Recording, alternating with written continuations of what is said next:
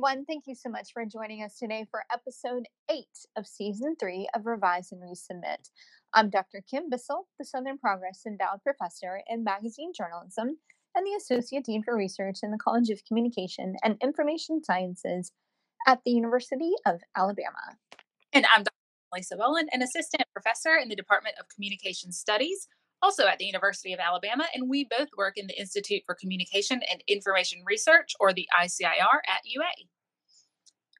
So, Kim, I know that we both do at least a little bit of uh, social media scrolling.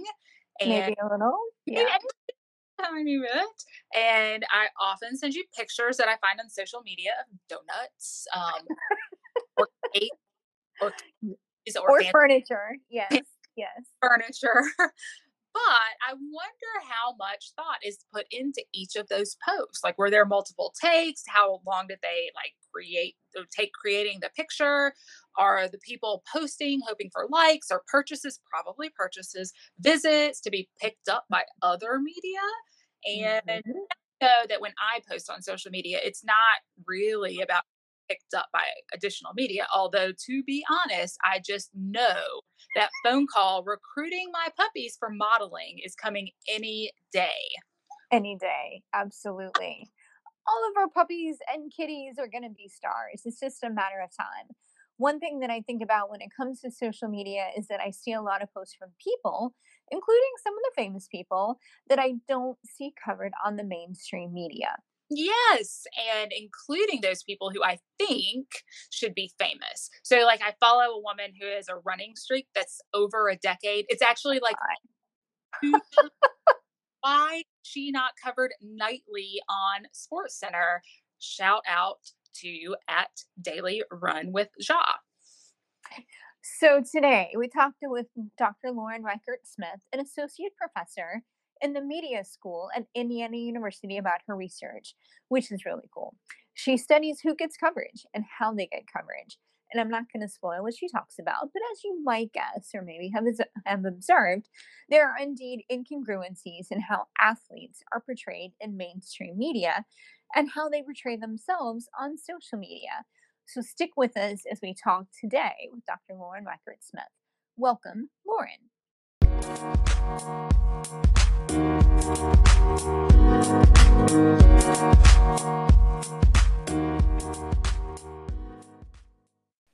Lauren, thank you so much for joining us. We are thrilled to be able to catch up with you today. Thanks for having me. I'm so glad to be here.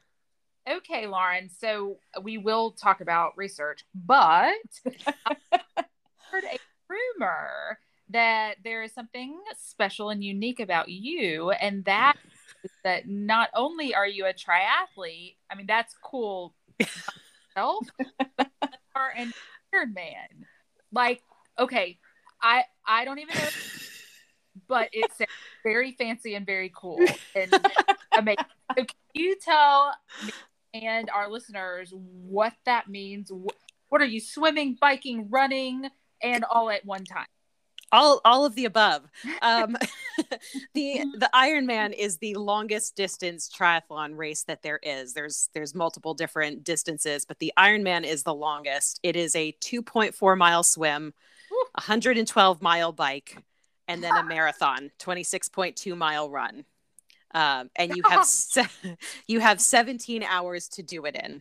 So um, we start at sunrise and you go until you're done and it is a long day um, but it's fun and so i've done two and i'm about to do my third in a couple weeks wow so i'm still trying to process all those miles consecutively in the same 24 hour span um, and I promise we're definitely going to get to your research and scholarship. but do you do you have like a favorite race or a favorite race story that you can share with our listeners?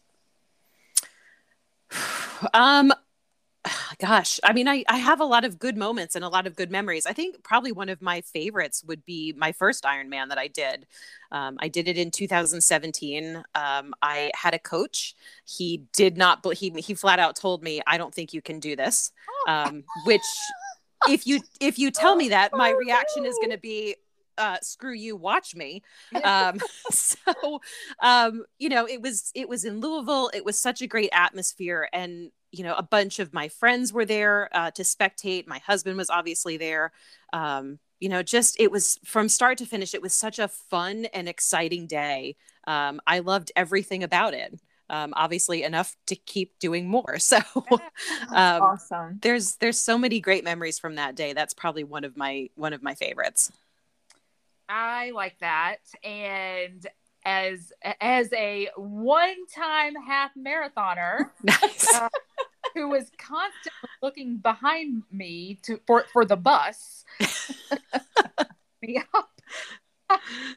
like 17 you have 17 hours and then is there a bus that comes and gets the yeah well well in each in each discipline there's there's a cutoff. So if you don't finish the swim in i think it's two hours and 20 minutes then they just pull you off the course. And then the bike has a couple different cutoffs mm. um, because the thought is if you can't make those time cutoffs you're not going to finish in the 17 hours. So mm. um, you know and at some venues they have to pull you out of the water. So you know the boats can get out there or the cars can get back on the road if it's if the bike course. So um, but yeah if you're if you're still out there at 17 hours on the run usually they'll mm-hmm. let you finish and cross the finish line but you know that you're going to get the the dnf the do not finish Aww. distinction after your name so womp womp well, i know it's a big oof well, thank you for sharing that. And yes. we will now uh, shift gears and hear about some of the other stuff you're doing. Sure.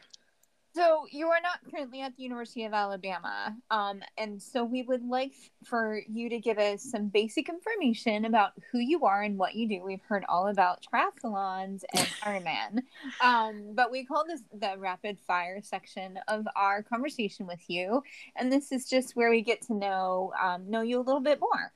Okay.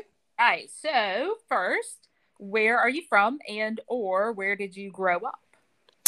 I am from Connecticut. I was born and raised there um, in a small town in the suburbs of, of New York City, in one of those commuter towns. Hmm. Um, and I stayed in that area through college. I did my undergrad at Fairfield University.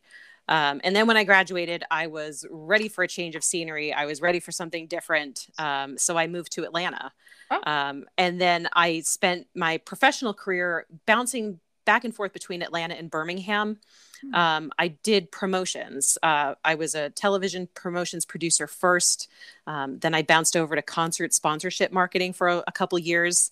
Um, and then I bounced back to TV, uh, worked my way up to promotions manager until I decided to switch gears completely and go back to school and get my PhD. Wow. Okay. So I'm have questions about those words because I don't even know what they mean. Sure. where are you now? I am currently an associate professor in the media school at Indiana University. And what city is that in? It is Bloomington, Indiana. We're about an hour southwest of Indianapolis.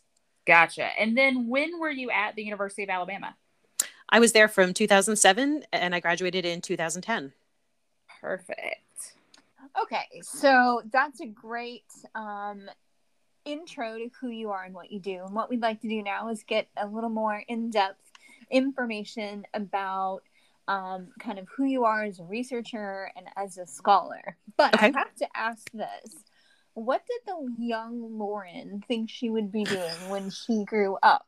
Um, I mean, maybe it was in TV, um, but we kind of like our listeners to hear the path to the PhD and the path to academia. So, did you think you would be a professor when you were 10 or 12 or 14? No, not at all. I mean, I I didn't even think I was going to be a professor when I graduated college. So, um, if if I go back to young Lauren, I think first young Lauren was planning to be the next Mary Lou Retton. Um, yeah. That that was that was going to be my journey. Um, and then when that that was not reality, I think I cycled through sort of the normal things that that kids want to be. I was going to be an astronaut. I was going to be a doctor, and um, my mom is a nurse, and she said I have always said I would never be a nurse. So apparently, that was off the table. Um, when I started college, my I started college uh, trying to be an athletic trainer major. Um, wow! But um, chemistry happened, and they asked me to leave the program after that. So, um, I moved over to to communication where there was a lot less math. Um, and and like I said, I even when I graduated college, I wasn't 100% sure what I wanted to do. It was something in sports.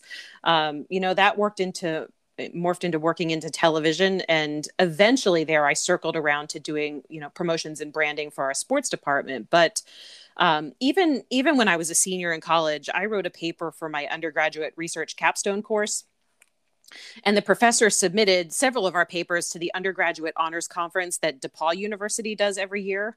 Mm-hmm. Um, the Fairfield magazine did a piece on those of us that got accepted, and I found this this piece not that long ago. But I'm quoted in that magazine article as saying, "I'm the black sheep of the conference because I'm the only one that doesn't want to go to grad school." and I found that and went, "Well." that that didn't really pan out so um you, you know it self yeah. Um I, it was during when i got my master's um, i was working in birmingham at the time. I found in our employee handbook i was working for the fox o&o in birmingham and i found in the employee handbook that um, they would pay towards education. So i thought well if someone else is going to pay for me to get a master's um, mm-hmm. then i'll go. And so i got my master's there and that's really when i started to fall in love with research and the research process um, in my last television job in Atlanta, I told my boss at the time that I would love to go back to school and get my PhD. Um, and her response was to ask me why I would waste my time doing something so stupid. Oh, so, oh my goodness. that that was the end of my television career because I I knew at that point I was more interested in in the why behind what we were doing than actually the process of what we were doing.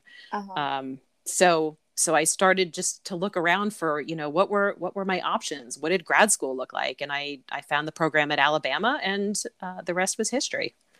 Wow. I don't and that doesn't happen often. Right.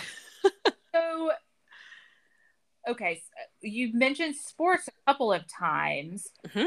um, is that something that you're currently researching? And can you give us an elevator even if it's not can you give us an elevator pitch on your research? Yes. So yes i am firmly at, centered in the the sport media research realm. Um, and if i look at or the elevator pitch i would say that broadly my research looks at how athletes are portrayed in the media um, and the effect those portrayals have on audiences. And since I've come to Indiana, it's really allowed me to shift my research more into a psychology effects based path.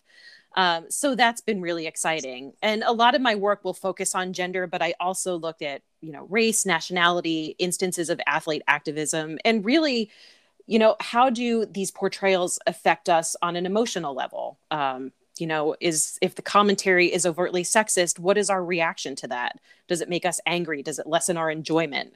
Um, you know what type of emotional reactions do we have from from the narratives and the portrayals that we see in sports media? Mm. okay so i've got to ask a follow-up question. How is your favorite athlete portrayed in the media? Um, it depends on which media outlet they're in um, you know the the growth of social media has been great. So one of one of my favorite athletes to follow is one of the professional triathletes one of the professional women triathletes. And on her own social media she it, you know puts up these incredible workouts and she's just an amazing badass. So you know to see these incredible workouts you know she's in colorado and so she's riding and swimming and and all of these different things that she does she gets zero recognition in the mainstream media Mm. Wow. So, wow. so you know that that type of thing. But um, you know, a lot of the athletes that I that I look up to right now, a lot of the athletes that I follow. I mean, we can go something with Simone Biles, even if you compare how she's, you know, talked about on NBC or ESPN, if she even makes it onto ESPN, um, is very different than the narrative she puts forth on her own social media um, mm-hmm. so so mm-hmm. that's that's sort of the the easy answer is it depends it depends what what i'm looking at as to how they're portrayed okay so f- another follow-up question um if you had to come up with a headline for one of your more interesting findings what would that headline be Um, I think it would. I actually think it would be my dissertation title. Um, the title of my dissertation, which was uh, "Winning Isn't Everything," um, and so you know, I sort of came up with that title. My dissertation looked at the effect of commentary on enjoyment um, using the 2008 Beijing Olympics. And in looking at that, I mean, a lot of a lot of the focus on sport, right, in games is who wins and who loses. Mm-hmm. But mm-hmm. Mm-hmm. that paper taught me, and as I've gone forward, that there is so much more than the outcome, right? There is so much more that happens from between the time the whistle blows to begin till the time the game ends that it's not necessarily always the outcome that is going to be the biggest effect on our emotions or on our enjoyment. Um, so, you know, that the findings in that study and then going forward opened up um, that path for me to look at all the various things that happen during sporting events um, and how the narratives we hear shape our overall perceptions of what is, you know, air quotes, acceptable in sport. So, I, okay, I want to I want to dive a little bit deeper um, into the perception um, mm-hmm. and and okay, so if, I'm an athlete, I'm not an athlete, um, but I and I want something media that may not be what's picked up right that's what that's what you have just said mm-hmm. but then so do you study kind of how how an a fan um, might engage with the social media versus the mainstream media versus so i'm i'm wondering like because i i might be discouraged if i didn't get any like coverage on the mainstream media and i'm out there like iron manning um, or if i what i put out is very different than what's picked up. So kind of what what what happens with that disconnect or not even the connection? I mean there's no connection at all if you're not picked up. So what keep talking. Tell us more. Okay. Um in short I'm, keep talking. Just just go on. Um i'm i'm trying to think of a good example. Um uh, you, you might have to edit this pause out um, while, while I think about about how to answer this question. Um, so when I look at gender, I don't really do a lot of examinations of fan engagement. Um, I don't study how people are actually interacting with media. I look at how they're reacting to it. So, um, you know, a study that I did a couple years ago with uh, two of my colleagues at Indiana looked at um, this commentary from the Rio Games. Um, and we picked four different clips. Uh, one was beach volleyball, one was swimming, two were swimming, one was gymnastics, where all of the comments made by the commentators were sexist on some level, either overtly sexist or you know subtle subtle sex subtle sexism and so what we did is we put um, you know we ran people through the lab and we asked about you know how does this make you feel mm. um, when the hungarian swimmer breaks the world record and her husband gets the credit for mm. for her mm. win does what? that does that lessen your enjoyment does that you know does it make you angry and so things like that so that's really what i'm what i'm looking for so um i haven't done a study i don't have anything in mind but you know the the portrayal of Simone Biles during the most recent Tokyo Olympics um, when she pulled out for mental health reasons. I mean, I saw mm-hmm. a lot on social media that was was negative, but mm-hmm. um, I'm sure there's a huge multiple studies in there about how how was that perceived? Mm-hmm. um, did it make people like her more? Did it make people like her less? Um, did it take away from this whole idea that she's the goat? Um, some of the some of the comments that i saw is the goat will push through no matter what. And i'm like well mm-hmm. no but okay. So so really how does how does that narrative right? How do those comments how does that narrative shape our perception shape our enjoyment? But also you know on the flip side I have another study that that I did several years ago now that's um, in in JOBEM that looked at athletes' self presentation on Instagram. How are athletes portraying themselves? Mm-hmm. You know, does the narrative change? Do the visuals change when the athletes have control? Um, and I think that's a really interesting vein to study. Um, if I'm not dependent on media, you know i can put forth anything i want so let me show myself actually playing my sport right and not sitting on the sidelines mm-hmm. um, and even even for me on a personal level that's something that i've really taken to heart with my own social media mm-hmm. of i can sit back and complain you know female athletes are passive and they're never shown doing their sport and i'm thinking well i'm an athlete and i still do a sport so let me be at least a small part of of making a change there and and portraying a female being active even if it means you know propping my phone up on rocks and sticks to, t- to take a video when i'm running on a path. Um, just to have that that motion in there to have some sort of active you know portrayal of what i'm doing out there. That's awesome well, okay, I, I have a question, but I also have a statement. As a follower of you on social media, I have to say that I, I, I actually I enjoy what you put out there about your training, um, because what it I mean what it shows me, the non Ironman individual, um, what it shows me is literally like how hard you have to work to make that happen. And I think for like women in sports or even women that compete in one of the disciplines, swimming, running, biking, you know, cycling, one, you know, I'm just a runner. I drown in pools. I'm a runner. Yeah. But like it you know, I think what it shows me and when it, it kind of keeps me motivated because it's like there are other people that are out there grinding it out as well. So, you know, as a fellow less competitive, less successful. Person. Stop. um, it's it's very cool. But here's my thank, question. Thank you. Um, Actually, let me let me interrupt you because I'm going to say you are not just a runner. Um, take that narrative out. I have run one standalone marathon, and I swear I will never do it again it was the worst thing I've ever done. It was it was harder for me than it is training for an Ironman. Wow. So when people are like, "I'm just a runner," I go, "No, no," because that is a whole different thing. That you know, I am not. I'm not a great runner. So re reframe your narrative. I will. Re- I will. I will do that. Thank you.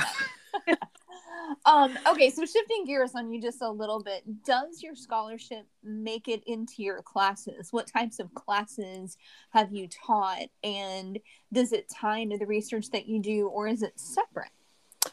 Um, it does a lot more now that I'm at Indiana. So before I was at Indiana, I was at Auburn for six years, um, and when I was at Auburn, I was primarily in in the PR PR discipline. So I taught, you know, PR case studies, PR writing, you know research methods pr campaigns and there wasn't a lot of opportunity to bring it in there. I was able to sort of broaden out in in my last couple of years there to do you know more media effects course courses sports and media courses and so that's where i started to get more my my scholarship in.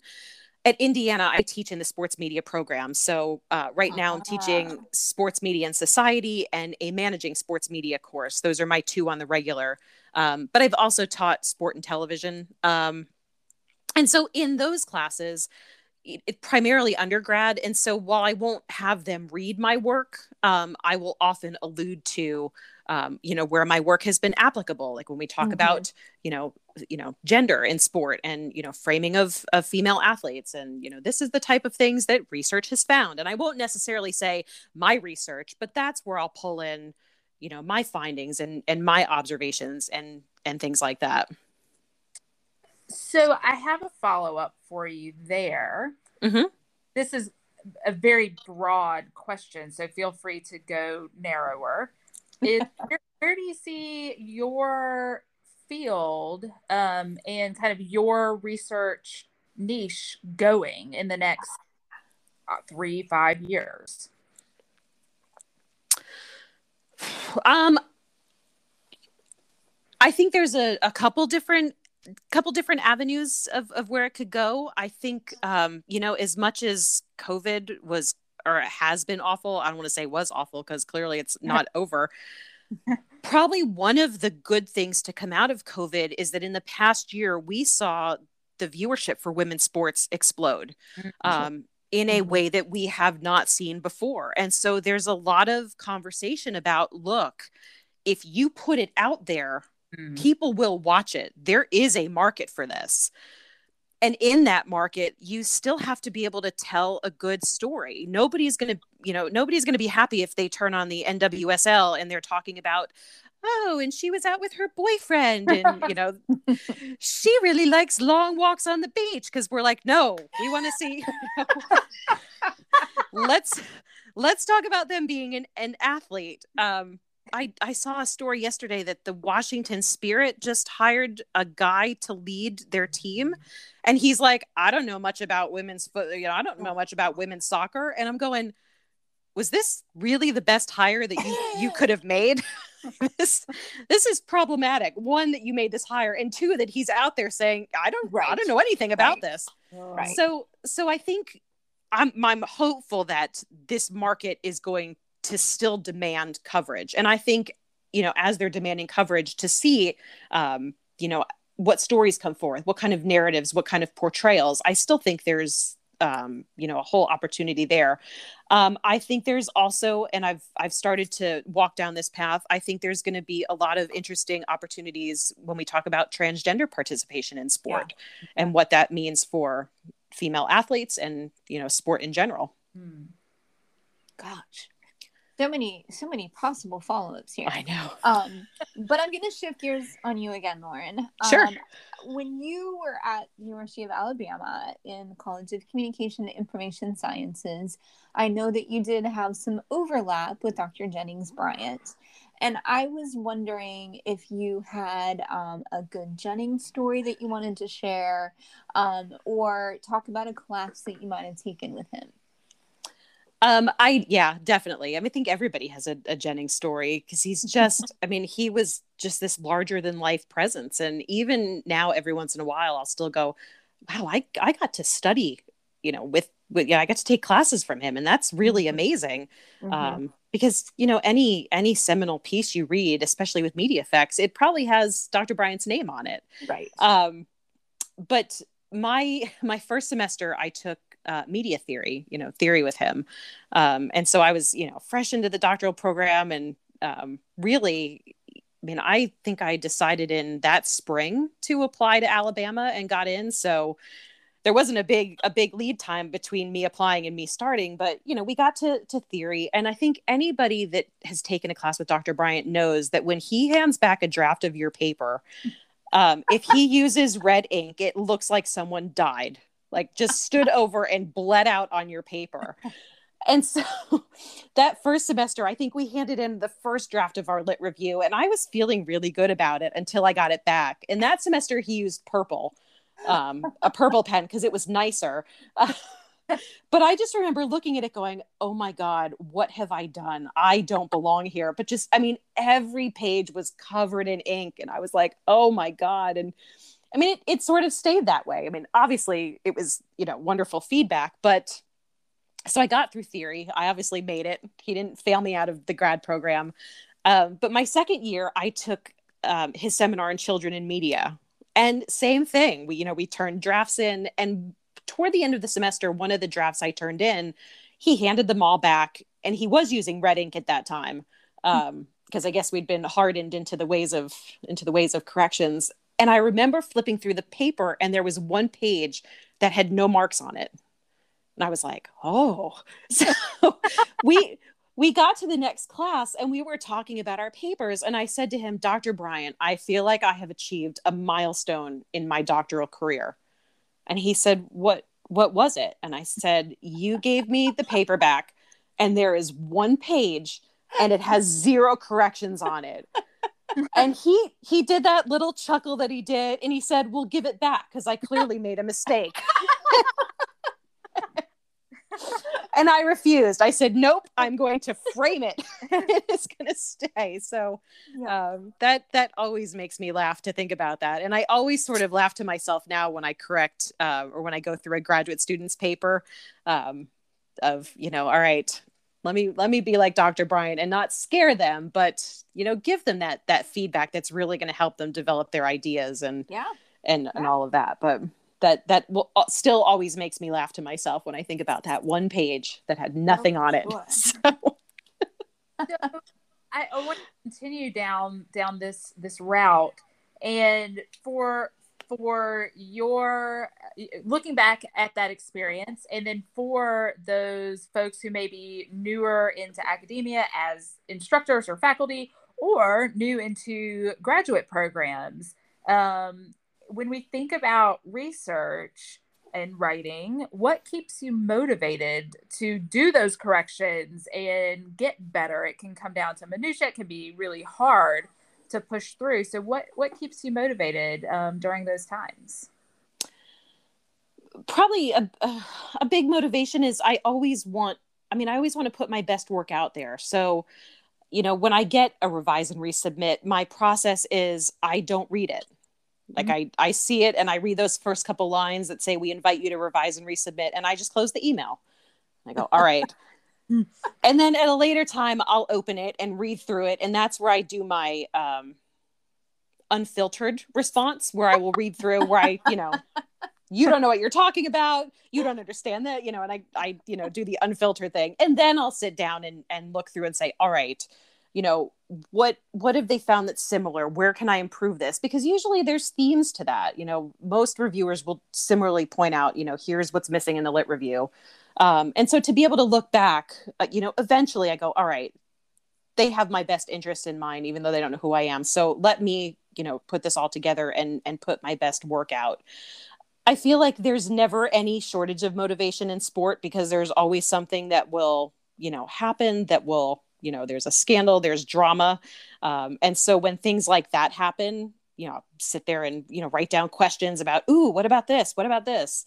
um, going to conferences is always something that keeps me motivated um, and keeps me engaged um, just hearing other people's you know takes on you know maybe something that i've been thinking about to hear their take um, but just to you know come away from a conference having heard you know days worth of excellent scholarship it motivates me to go back and say all right what what can i do that's cool now um, and i'm also uh, involved in our institute for communication research here at indiana so you know, mm-hmm. to be in our weekly lab meeting again with people that are engaged and passionate about research um, is is always there. So I think my my advice there would be to try and put yourselves in or try and put yourself in a situation where you are constantly engaged, where you are constantly yeah. inspired, um, and where you constantly are just motivated to want to produce to produce work, and even to push through those times where you're just like, I I can't do this anymore. I'm so tired.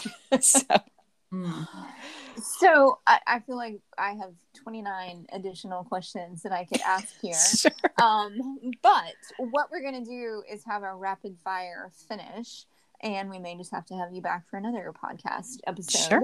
Um, you mentioned conferences and how that engagement is one of the things that keeps you motivated. So I want to clarify to our listeners that means you're actually attending the conference and attending sessions rather than bebopping around town and all of that sort of stuff. But um, I mean that all, that part is motivating too. So right. We've all experienced um, virtual conferences over the last year to 18 months um, but what what conference are you looking forward to attending in the future when we return to in-person conferences there's two. Um, the first one would be the International Association for Communication and Sports Summit. Um, it will be in um, Philly, in oh. hopefully in March, um, if we can get COVID under control and, and be in person. Um, but that's one of my favorite conferences because it is small, um, it is sport focused, and it is the best group of people. so it's all sport all day, all the time um, and just the the group of scholars that regularly go to that conference are so supportive and welcoming and you know i've never met somebody there that i thought wow you know they were kind of not awesome. Um, so it's it's a great environment. Um, and if you're a grad student and you're interested in sports scholarship, that's one I would definitely recommend because we love grad students at that conference. Um, the second one is ICA, which is my other favorite one. Just be, you know, there's a sport division there, so I see a lot of the same scholars, but also, you know, there's more of a breadth at ICA. There's more mm-hmm. divisions to go mm-hmm. to. So, you know, I can go over to mass or, or gender studies and, and just see different areas and, and what people are doing. And um, get get more of that breath. And the fact that it's supposed to be in Paris uh, this year is not not a not a hard sell either. So I'm I'm keeping my fingers crossed that that one that one happens too. Yes. And I'll just say, you're not the only person that said that. So Yes. we have a pretty consistent theme going across the ICA in Paris. So we'll do we should do a live podcast then from ICA in Oh, Paris. Oh, what a great idea. Yep. That is, oh, I love that idea. Yeah. Um, Lauren, it has been so great getting to catch up with you today and hearing about what you're doing now and hearing about all of this excellent research and scholarship. Thank you for taking the time in your day to, to chat with us. Thank you so much for having me. This was a lot of fun. Thanks, Lauren.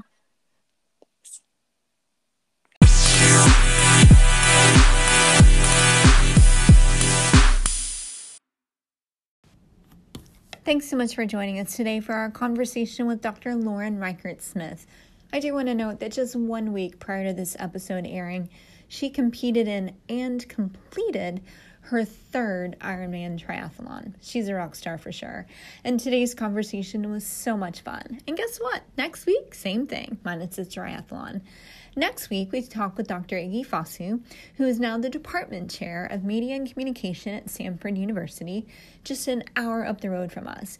But his path to this new administrative position certainly wasn't linear, and he's got some funny stories to tell us about this path.